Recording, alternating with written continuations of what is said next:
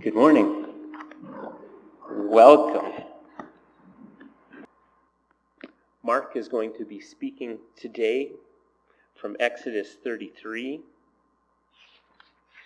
And so I'll read verses 12 to 19. Moses said to the Lord, See, you say to me, Bring up these people, but you have not let me know whom you will send with me. Yet you have said, I know you by name, and you have also found favor in my sight.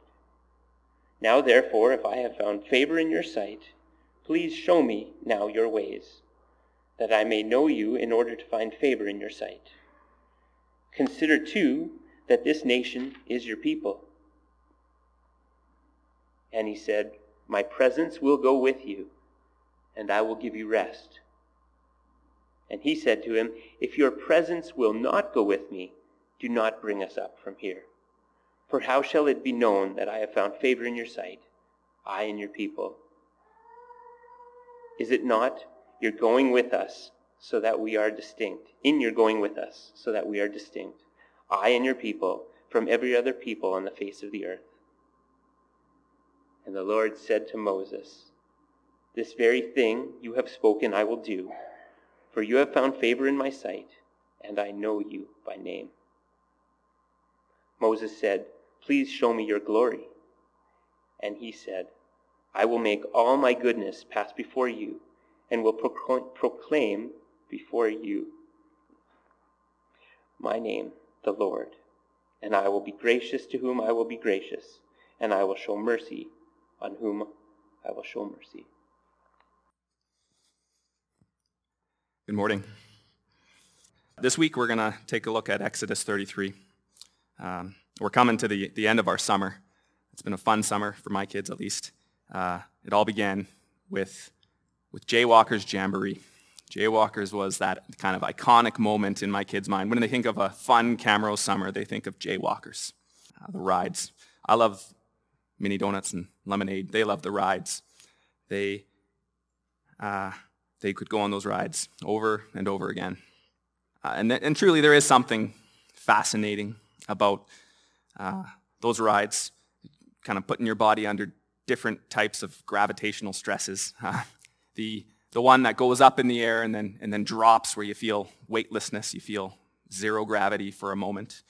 Um, they don't have this one at Jaywalkers, but when I was going to the fair growing up in Lloydminster, they had the Gravitron. That's the one that spins around and pins you up against the up against the wall, you get to experience enhanced gravity, like, like what it's like to have 3G, like a fighter pilot forced against your body. I think I understand um, what it is about the human desire to experience something of different gravitational forces placed in the bodies. Um, it's actually being somewhat of a kind of a billionaires club bucket list item to travel to space. Jeff Bezos, uh, founder of Amazon, recently made headlines traveling to space.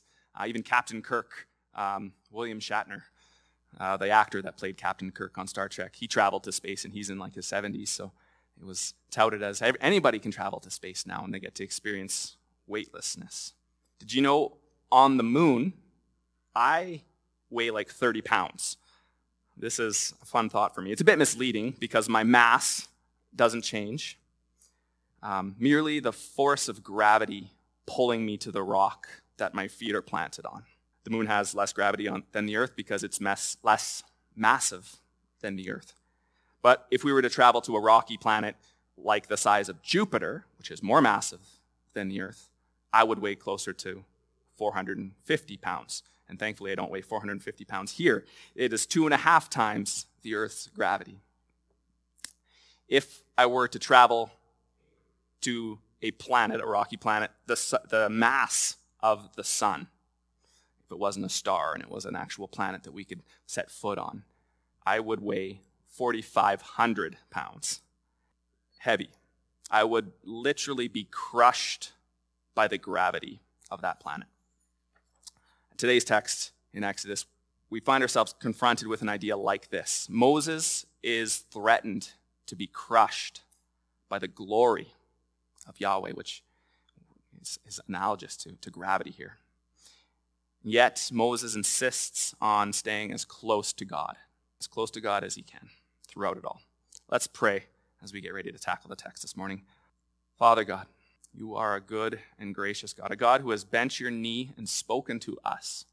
You spoke to us so that we can know you. You've given us your word, um, and it's not an easy book.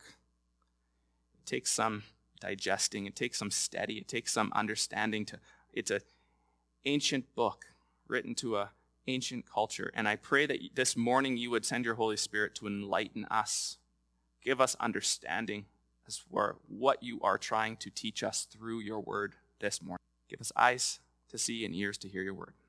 Amen. Uh, one of the dis- distinctives, one of the distinguishing marks of this church is uh, that we practice something called expository preaching. Expository preaching is uh, means we use the pulpit Sunday mornings to try to expose, expository expose, expose what God's word has to say for us. We believe God's word is, is profitable for us today. We, we rely on it for wisdom and sustenance. But as I said, God's word is an ancient book, so making sense of it today can take some work. I studied um, Charles Dickens and, and Shakespeare in in university, and those books are only three or four hundred years old to 150 for Charles Dickens, and that was difficult enough to understand. We're talking literature that's 3,500 to, to 1,500 years old. It's difficult, and it's written in a different language. It's written to a different culture with different cultural norms and expectations. So, so we preach expositorily. We, we, we try to un- dig deep and understand what God's word has to say to us today, and it takes some work. Usually we preach through entire books of the Bible because if we're going to put so much work into building context, we should, we should set up camp in a book. Um, we also don't want to make a, a habit of cherry picking uh, passages based on our, our pet doctrines, what, what we like most about God. We want to understand God's word and who God is in his fullness. Uh, so, preaching through entire books of the Bible helps us, tries to limit our, our um, pet doctrine preaching ability if you are new here, this, this type of preaching may be new for you, um, or you may have come from a church that practiced this as well. It's trademark or, or key to churches since the Reformation is preaching God's word. Uh, we've been going through Genesis. We spent almost two years uh, traveling through Genesis. Um, Pastor Josh, before that, took us through 1 Corinthians. He's currently taking us through Ecclesiastes. Pastor Layton took us through 1 Peter. He's taking us through Mark, the Gospel of Mark, currently. Looking forward after Ecclesiastes, I've heard Josh mention Romans as a possible book that we're going to go through. So, looking forward to that. But today, we are just looking at a snippet of God's Word, just a little bit of Exodus. And unfortunately, we don't get the advantage of camping in this book, building context, understanding the entirety of it. We are going to try to take this little passage and chew on it, digest it, and make sense of what God is teaching us today. To do that, I want to provide a bit of a flyover, a bit of a synopsis, summary, uh, getting up to it, where we are in Exodus. So, Exodus, the book, um, Exodus means the way out. It comes from the Latin. It's the story of the nation of Israel traveling out of Egypt. We ended Genesis with Joseph and his family, or actually Jacob, Israel, and his family setting up their home in Israel. And Exodus starts zooming forward 400 years. There's this 400 year gap. 400 years later, and the, the nation of Israel has thrived. It's become um, not just a family, it's become a multitude now. It is a nation within a nation. It is a nation of Israel within Egypt. The promise given to Abraham in the book of Genesis is that God will make him into a mighty nation and will give him a land. That was, that was the promise, this uh, both dominion and dynasty, dominion of a, a land and a dynasty of people. And they've got a dynasty, they're a kingdom, or they're not a kingdom yet, sorry, they are a people, but they don't have the land. And so we find ourselves where they are prospering, and the Egyptians the Egyptian pharaohs at this point kind of forget about Joseph and the, the major role he had in prospering the nation of Egypt. They forget about Joseph's role in that, and they start to resent the Hebrews. They start to resent this nation of Israel. They start to oppress them. They enslave them and force them into labor. They um, even go further and, and enforce infanticide. Be- beginnings of Exodus tell us a story of how uh, the Pharaoh of Egypt, the king of Egypt, creates a law that requires all midwives who are giving birth to the Hebrew women, if they have a boy, if the baby boy, the Hebrew boy is a, uh, is a boy, he is to throw him in the Nile River. Um, ancient infanticide as a means of population control and, and, and, and subject, subjecting the people to further oppression. Uh, this is where we meet Moses. So Exodus means the way out. Moses, the name actually means to draw out. And it's, and it's because when we first meet Moses, he's one of the first times we meet him, he's floating in a basket down a river, and an Egyptian princess finds him and draws him out. It, it beckons to mind Moses' kind of origin story, where he came from. Moses is actually raised by this Egyptian princess, raised to be Egyptian royalty. Eh, with a bit of dramatic irony, Egyptian royalty plays a role in educating and equipping the very man that will God, that God will use to overthrow uh, the, the Pharaoh's dynasty, to overthrow the mighty nation, the chariots and the horses that, that ultimately get washed away in the crossing of the Red Sea, a symbolic cleansing, purifying God's act of justice in that role. Moses leads Israel out of Egypt by God's mighty hand. So the book of Exodus, which means the way out, is largely centered on this character of Moses, which means to draw out. This is a major theme for Exodus. Uh, it, we see it repeated over and over again. The people of Israel, they, they, they are drawn out, they are rescued, they are through the waters and on the other side of the seas, and then very quickly they get hungry because they're in a desert wilderness and they, they long to return back to Egypt, to their oppression, to their slavery, and, and God has to remind them over and over again why he has brought them here, why he's drawn them out, and showing them that there is a way out of this into the land that God has promised. Uh, where we are setting up is they are in the wilderness, and they are at the base of Mount Sinai. It's a big section called the Sinai narrative. And we find out in this section, Moses is talking to Yahweh God. And you find out that Yahweh says that they are to be a nation of priests, Exodus 19, 3 to 6. Priests uh, were the guys who talked to God and commune with them. It was supposed to be a whole nation of people doing that. I'll just even zoom to verse 6 And you shall be to me a kingdom of priests and a holy nation. So God is telling the people of the nation of Israel, as he draws them out and, and brings them out of, Israel, out of Egypt, that they were to be a nation of priests. But Israel fails quickly to grasp this concept, instead becoming a nation with priests. They were content to let Moses, an old man at this point, he's 80 years, 80 plus years old, um, they let him climb up and down this mountain a bunch of times to commune with God at the top of the mountain. Um, he's described as going up, having a conversation with Yahweh, coming down, going up, coming down. This is where he receives the, the Ten Commandments or the Ten Words. Um, side note next week with Adult Sunday School, we're going to start uh, studying the Ten Commandments. We're doing Jen Wilkin's book, 10 Words to Live By, delighting in and doing what God commands. Um, so I'm excited for that back to Moses. He, he, he's up and down. He re- receives the Ten Commandments. He receives instruction. He receives what scholars call the covenant. That is the agreement with God. They will be a nation and God will be their patron. He will look after them. He will, he will be with them if they do this and he does this. This is his promise. And, and this is, this is the, the old covenant. The Old Testament is a riff on that right after receiving the Ten Commandments, we see Israel kind of in the same vein of them grumbling the moment they were rescued out of Egypt. Well, right after receiving the Ten Commandments, they transgress, they, they fail, they fall, and worship that golden calf. Worship that. Uh, create an image of Yahweh, and then worship it. Worshiping other gods, a God who is truly not Yahweh, for any image it could not contain God. God follows this up in Exodus 33 1 to 3 there to go to get what they wanted. He says, Depart, go up from here, you and the people whom you have brought up out of the land of Egypt, to the land which I swore Abraham, Isaac, and Jacob, saying to your offspring, I will give it. I will send an angel before you, and I will drive out the Canaanites, the Amorites, the Hittites, the Perizzites, the Hivites, and the Jebusites. Go up to a land flowing with milk and honey. But I will not go up among you, lest I consume you on the way, for you are a stiff necked people.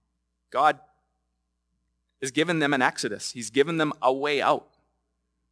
He's drawn them out to the wilderness and he's giving them a way out. They have their way out, their exodus. But the people of Israel right away recognize this for what it is. This is not a victory. This, this is not truly the promised land. For the promised land without Yahweh going with them is no promised land at all. In a way similar to the analogy of our introduction here, how the gravity of a, of a massive planet would crush us. Yahweh is saying, if we continue on like this, this, this covenant relationship we've got going, if we continue on and you continue to do what you are doing, you will end up being consumed. I will consume you. You are stiff necked people. I, my holiness will crush you. Moses and the people rightly respond by mourning um, in Exodus 33, 4 to 6. I won't, I won't read through the whole thing, but this is, they, they mourned and this is where we pick up today's passage. Starting in 33, verse 12. Moses said to the Lord, See, you say to me, Bring up this people, but you have not let me know whom you will send with me. Yet you have said, I know you by name, and you also have found favor in my sight. Now, therefore, if I have found favor in your sight, please show me now your ways that I may know you in order to find favor in your sight. Consider, too, that this nation is your people. We, we serve a God who has revealed himself to us. He's bent proverbial knee. He's condescended, come down to us, to our level, to reveal himself to us. No one sought him out. Yahweh God sought out Moses in the wilderness at the beginning of Exodus. We skimmed over, I, I zoomed over that in my flyover. That scene where Moses is seeing the burning bush in the wilderness. God, Yahweh has drawn Moses to himself over and over. Moses hasn't sought out Yahweh. Moses' heart is so inclined that he knows or that he wants to know. He wants to know God's ways. But he wants to know God's ways so that he will find favor. It's interesting, though, his appeal is if I have found favor in your sight, let me know you more so that I can find favor in your sight. Moses acknowledges that even the very desire to know God is contingent, is dependent upon finding favor in Yahweh's sight. This is this whole passage, this whole part of this passage, 12 to 13, reads like a prolonged plea to Yahweh. Don't send us into the promised land without your presence. This is, that is not the promised land at all, but uh, just a new Egypt, a new land where we may prosper for a bit, like they did under Joseph in Egypt. But apart from you, Yahweh, we are nothing. This nation is yours. This people is your people. Carrying on in verse 14, and Yahweh says, my presence will go with you, and I will give you rest. Yahweh's response is quick. Okay, don't worry. I won't send you away from me. I will go with you, and I will give you rest. The, the older I get, the more I find the promise of rest to be so satisfying. um, one of the most beautiful promises in all of Scripture. God promises it to those who know his ways and rely on his promises. David talks about this rest in Psalm 37. He says, Rest in the Lord and wait patiently for him. Do not get upset because of one who is successful in his way, because of the person who carries out wicked schemes. And the, the penultimate promise from Jesus, our Savior, when he says, Come to me, all who labor and are heavy laden, and I will give you rest. Take my yoke upon you and learn from me, for I am gentle and lowly in heart, and you will find rest for your souls. For my yoke is easy and my burden is light. Pray that you hear that promise this morning, church. Rest for your souls.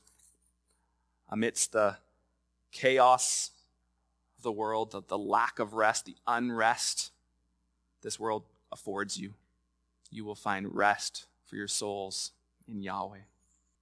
God promises, I will give you rest in verse 14. But it's almost like Moses doesn't hear this promise, this, this absolute from Yahweh. Concerned, Moses was still going to be sent up to the land of Canaan, the promised land, without Yahweh. Moses continues his plea in, in verse 15. And he said to him, If your presence will not go with me, do not bring us up from here. For how shall it be known that I have found favor in your sight, I and your people? Is it not in your going with us, so that we are distinct, I and your people, from every other people on the face of the earth? Moses, almost rambling in sorrow and in this prolonged phase of mourning, that Yahweh would even consider sending them away. He acknowledges that apart from Yahweh, the Hebrews are nothing special. Nothing distinguishes them from any other people on the face of the earth apart from the fact that Yahweh has set his affections on them. Moses acknowledges this. Verse 17, and the Lord said to Moses, This very thing that you have spoken, I will do, for you have found favor in my sight, and I know you by name. The Bible, as I said, is ancient literature. It's written in an ancient language, in an ancient culture. In that culture, a name is significant, and for many people today, it is significant. Truthfully, the meaning of our kids' names wasn't the reason we chose our kids' names. It was largely that we could have grandparents that could pronounce them. Um, but in that culture, a name is significant. As I said, Moses to draw out refers to his origin a little bit.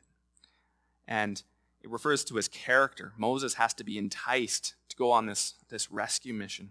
God has to draw Moses out of the wilderness and back to Egypt.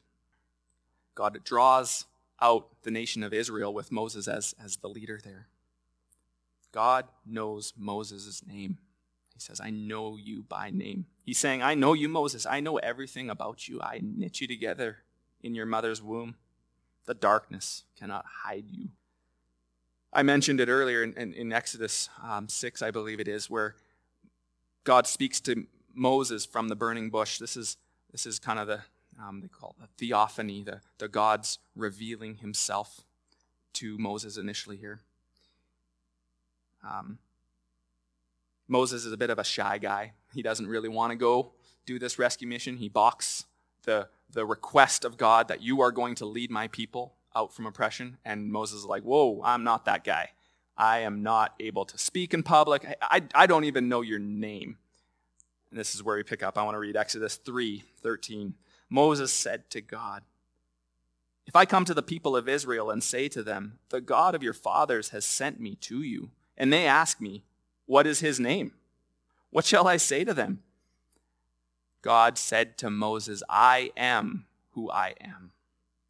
And he said, Say this to the people of Israel I am has sent me to you. God also said to Moses, Say this to the people of Israel The Lord, this word is Yahweh. In your Bibles, it be capital L O R D, all capitals. Every time that's written in your Bibles, that's the word Yahweh. Say this to the people of Israel Yahweh, the God of your fathers, the God of Abraham, the God of Isaac, and the God of Jacob, has sent me to you. This is my name forever, and thus I am to be remembered throughout all generations. As I said earlier, Moses was educated in an Egyptian kingdom. He was educated in, in the Egyptian pantheon, the, the, the, the repertoire of Egyptian gods. He knew all about Osiris and Anubis and, and Isis and Ra. He knew they all had names, they all had origin stories. Uh, not everyone knew those origin stories, but the priests of Anubis and Isis and Osiris and Ra, they knew those origin stories. It was their job to know. And Moses is saying, if I'm going to represent you, Yahweh, if I'm going to represent you, God, he doesn't know Yahweh's name yet, what is your name? And then Moses, still thinking of the God of Abraham, the God of Isaac, the God of Jacob, the God of Israel. He still thinks of the God like the gods of Egypt having an origin story. God knocks Moses on, on his butt and says, I am. I am. It didn't capitalize it, but in your Bible it'll be all capital. I am. That's my name. I am who I am. This is God's way of saying simply, I don't have an origin story, not like the gods of Egypt. I don't have a beginning. I am self existent. I transcend everyone and everything you could imagine. I am. I am the source of everything. And yet, in his infinite grace, he condescends. He comes down to our level in verse 15 and then says, Say this to the people of Israel The Lord Yahweh. Yahweh, the God of your fathers, the God of Abraham, the God of Isaac, and the God of Jacob, has sent me to you. Right after saying, I am, I am transcendent, above you, beyond you in every way, he says, You can call me Yahweh. Condescends to us. He speaks to us in a way we can know. He gives us his name. Yahweh sounds something like He is in Hebrew. It's meant to remind us of the name I am. It's the third person equivalent. I am, He is. That's God's not origin story, for He has no origin, but the name beckons to mind something intrinsic to the nature of God. So we see in verse 17, God says he knows Moses' name, but God graciously also condescends to us to let us know his name. Verse, verses 18 to 19 Moses said, Please show me your glory. And he said, I will make all my goodness pass before you, and I will proclaim before you my name, Yahweh. And I will be gracious to whom I will be gracious, and I will show mercy on whom I will show mercy. Glory is not a concept we are super familiar with nowadays. It, it's not something we think of like, I've got glory. You know, there, uh, there's this song that's played at my kids' hockey games often. It's called simply Glory. Um, some of the lyrics include, I'm a name you'll remember. I'm more than just a thrill. I'm going to be the greatest ever now. I'm a force that you will feel. And then the, the, the chorus is, I do it for the glory, for the glory. And the song is obviously not Christian. It's, it's, it's speaking of an individual's desire to be made much of him or herself. It's, it's contrary to the Bible. The Bible says we exist to image God's glory, which means to reflect it, not absorb it. To, to anybody who has been gifted with good gifts in whatever it is, hockey or music or whatever, is to glorify God with those gifts. Any glory we do receive for our God given abilities, we need to deflect back to the giver of all good gifts. But the one lyric in that song that struck me is, is this that I'm a force you will feel. I'm a force you will feel. It, it's actually unintentionally teaching us uh, something biblical about the Hebrew concept of glory. The word for glory in, in Hebrew is kavod, and it's synonymous with, it's the same idea as another concept, which is weightiness or heaviness.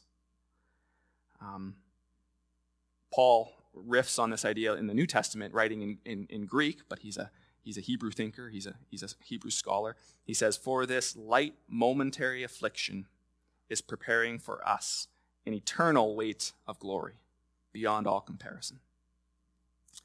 glory as related to weightiness, heaviness, it, it's not completely out of sorts um, if we were to kind of think about it. Uh, we use these concepts a bit when we're talking about something's seriousness or graveness. I guess, you know, that's when we talk about something that's serious, we say that's heavy. That's heavy. Or, um, or we would say, you know, more related to gravity, I guess, is it, I hope you understand the gravity of the situation here. The gravity, the pull, the, the heaviness of it. Uh, that's relating glory to situations or topics, but when we're relating glory as a, as a personal adjective, as a personal descriptor of someone, uh, we could say that certain person has a gravity about them, as a natural pull about them. We think of celebrities. If, um, if Connor McDavid were to walk in the back for those hockey fans, you know, we would all be drawn to at least looking at him. Well, you know, that's he's a great hockey player. There's there, he has an, a certain amount of glory or greatness in his abilities, which I pray you'd use to glorify God with. But there is a pull about him. When the princess that is freshly made over and comes down, like the Cinderella figure, comes down the stairs, everyone turns and looks to her. We are drawn to admire her in her glorious beauty. That, that is kind of like God's glory here. Um, but it's more than that. It's not just an attention grabbing pull, it's heavier. It, it, it is truly something altogether different and heavier than anything man's glory can hope to produce. His glory, Yahweh's glory, is truly, as the song says, a force that we will feel. Again, akin to our introductory idea of gravity on, on Jupiter or that massive fictional planet the size of the sun, crushing us. This God's glory here threatens to crush Moses. The rest of the narrative, I didn't read it, but if you want to read it on your own time, verses 20 to 23 talk of the story of, of Yahweh hiding Moses in the rock and then covering him up with his hand, protecting him, graciously revealing a portion of his glory. Um, we're not going to get there this morning, though. We're going to camp in, in verse 19. We're going to conclude there. This little gem, this little nougat. And we would, I think, miss if we were to fly over it too quickly.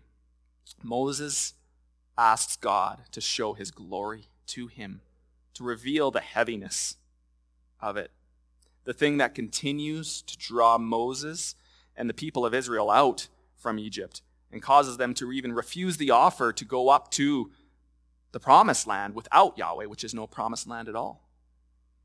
Moses says, Show me your glory. Show me this thing that is pulling me to you. In Exodus 33 19, Yahweh says, I will make all my goodness pass before you and will proclaim before you my name, Yahweh. And I will be gracious to whom I will be gracious, and will show mercy on whom I will show mercy. Yahweh's glory, the thing that draws us to himself, that, that gravitational pull, the irresistible part of his nature is his goodness. I love that image. It is his goodness. I will make all my goodness pass before you. It is indescribably good. And apparently, it's dangerously. He already told Moses that he knows his name. Now he's telling Moses, Remember my name, Yahweh, which reminds us, I am, he is. He will be gracious to whom he will be gracious. He will show mercy. He will show favor to whomever he pleases. He cannot be controlled or manipulated. Moses pleads, If I have found favor with you, Yahweh's reply is simple You have found favor with me, but not because you were favorable, but because I will be gracious to whom I will be gracious. This inability to twist God's arm to, to earn his favor makes him a bit dangerous to us. We like God's situations that we can control, that we can have influence over. And he says he is good, but he is dangerously good. In C.S. Lewis's uh, of the Narnia, the, the mystical, magical land of Narnia is, is kind of ruled by Aslan. Aslan's the lion, the great lion. And C.S. Lewis captures this idea of God being dangerously good in this analogy of Aslan. So I'm going to read that. If there's anyone who can appear before Aslan without their knees knocking, they're either braver than most or else just silly. Then he isn't safe, said Lucy. Safe, said Mr. Beaver. Don't you hear what Mrs. Beaver tells you? Who said anything about safe? Of course, he isn't safe, but he's good. He's the king, I tell you. Yahweh will make his goodness pass before Moses. Yahweh's pull, the thing that draws us to him, is his goodness, but it is dangerously good. He cannot be manipulated or bought. His favor is not up for grabs to the highest bidder or the hardest worshiper or the most deserving of candidates. He has shown his favor to those he calls his own, plain and simple. Yahweh's glory, this gravitational pull. The bone crushing reality of his goodness is at least partially this that he will be gracious to whom he will be gracious. Israel was told uh, they were to be a nation of priests. Instead, they chose to become a nation with priests we're going to celebrate the Lord's Supper here soon. And this is actually a, um, this kind of beckons to mind the priestly role of, of a meal, having the, the, the ritualistic meal here.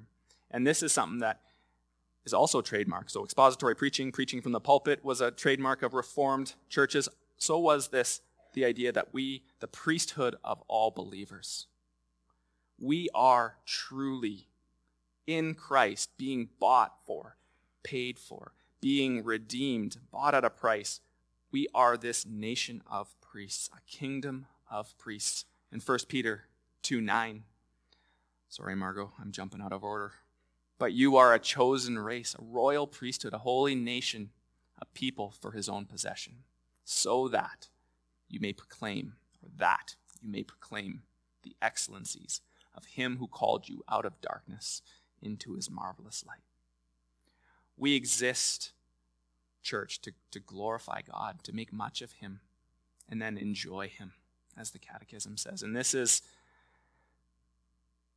easier to do when we understand this natural goodness, this dangerously good aspect of God's character.